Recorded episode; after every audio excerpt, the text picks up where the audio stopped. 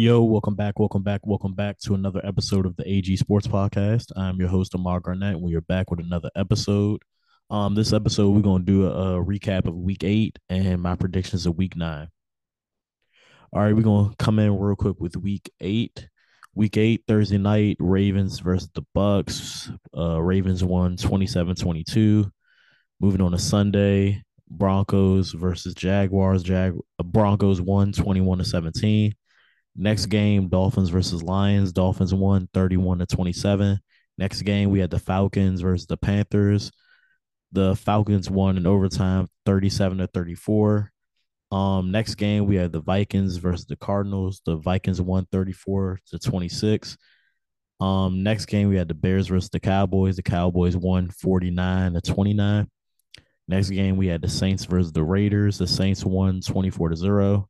Next game, we had the Steelers versus the Eagles. The Eagles won 35 to 13. Next game, we have the Patriots versus the Jets. The Patriots won 22 to 17. Next game, we had the Titans versus the Texans. The Titans won 17 to 10. Next game, we had Seattle versus the Giants. Seahawks won 27 to 13. Next, we had the Commanders versus the Colts. The Commanders won 17 to 16. And next game, we had the 49ers versus the Rams. The 49ers won 31 to 14. And next, we had the Bills versus the Packers. This is Sunday night, and the Bills won 27 to 17. And last game, Monday night, we had the Browns versus the Bengals. The Browns won 32 to 13. Okay.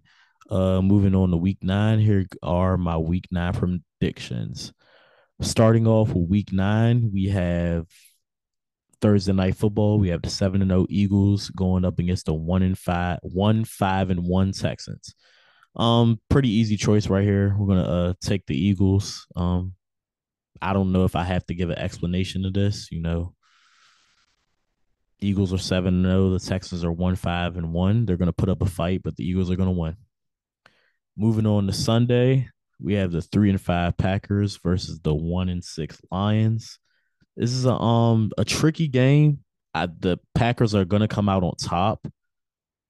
And then you look at the Lions, they did make a move on the trade line. They got rid of TJ Hockenson, which I thought was not a great idea at all. And then they traded him into the division. So they're gonna have to play him play him this season, which is not good for them. But um the Packers are struggling right now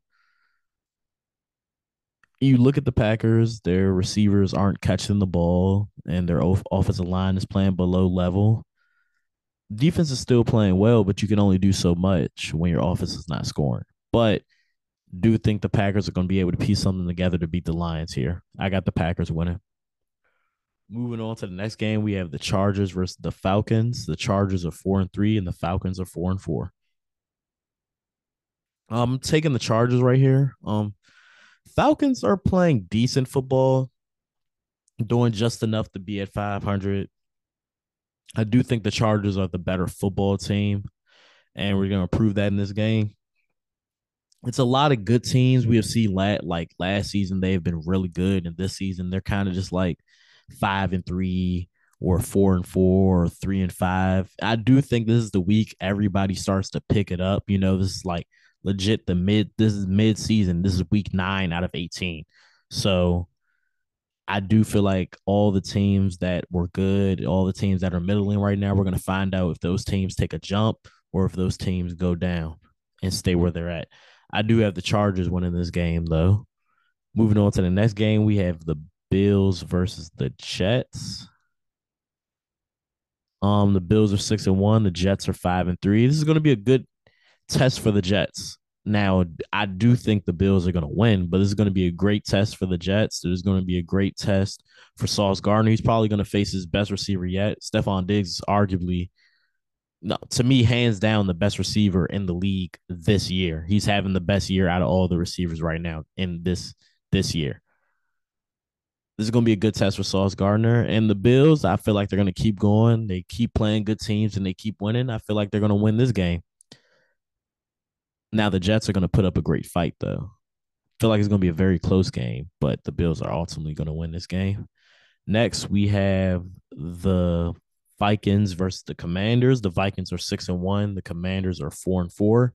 Um, this Commanders team is on a three game winning streak, so they're not completely terrible. But this Vikings team is six and one. Now, this six and one Vikings team is going on under a lot of people's radar right now, just strictly off the fact that they're not winning these games in convincing fashion.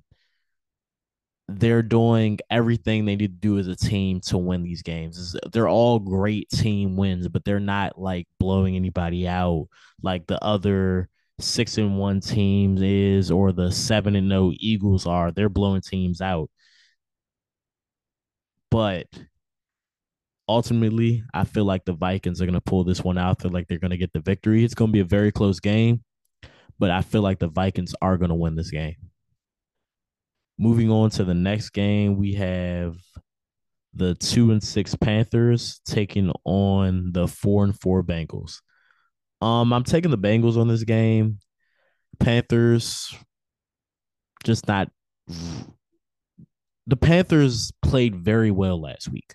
PJ Walker is making his case to be a starter in the NFL. You know, he had a very good ball to make turn make that game go into overtime, a very good deep pass, a 50-yard bomb to DJ Moore, and he led DJ Moore into the end zone. DJ Moore was double covered. So it was a great pass. Um, but Panthers all around, I don't think they have a better football team than the Bengals. Now, this Bengals team's one of those teams I was just talking about earlier, the good team from last year, who's kind of like just in the middle right now. I do feel like this game they're going to take the jump. They're going to be five and four after this, and they're going to start ramping up and start playing better. You know, I do have the Bengals winning this game. Moving on to the Raiders and the Jets. Excuse me, the Raiders and the Jaguars.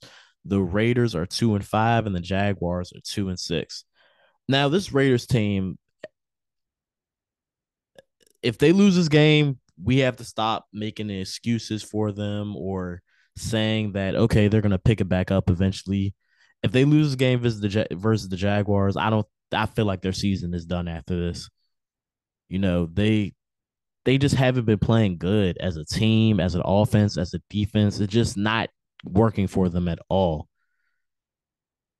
If they I have them winning this game, not easily at all. I feel like the Jaguars are going to put up a big and a good fight, but they're just having issues right now, and I don't know what it is. I feel like they can get it worked out against this team, but the Jaguars are not going to make it easier for them. And last one o'clock game, I had we have the five and three Dolphins versus the three and five Bears. Um, Dolphins, very good team right now they're gonna win this game. Um, the Bears are gonna they get Chase Claypool after the trade deadline trade. I believe all the players that were traded before the trade deadline are going to be available in some way. Some might not play, some maybe will play. I don't see Chase Claypool playing like I feel like he's going to be on the pitch count and they're going to have packages for him just strictly because you can get over there on Tuesday and maybe get the game plan, maybe learn the playbook and get it down. But they're not going to have like an immediate impact like that on that team yet. I feel like that that impact is going to come next week. But I do have the Dolphins winning this game. The Bears they did add a weapon, like I just said, with Chase Claypool for Justin Fields. Um, but ultimately, I feel like the uh, Dolphins have a better football team. Moving on to the four o'clock games, and this week we only have two four o'clock games, which is really weird. But um, we have the five and three Seahawks and the three and five Cardinals.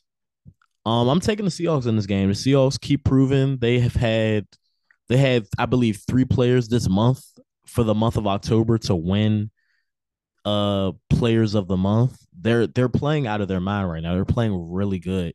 Geno Smith keeps doing his thing. He keeps showing why he's proving himself as a, to be a starting quarterback for Seattle into the in the near future and this Cardinals team.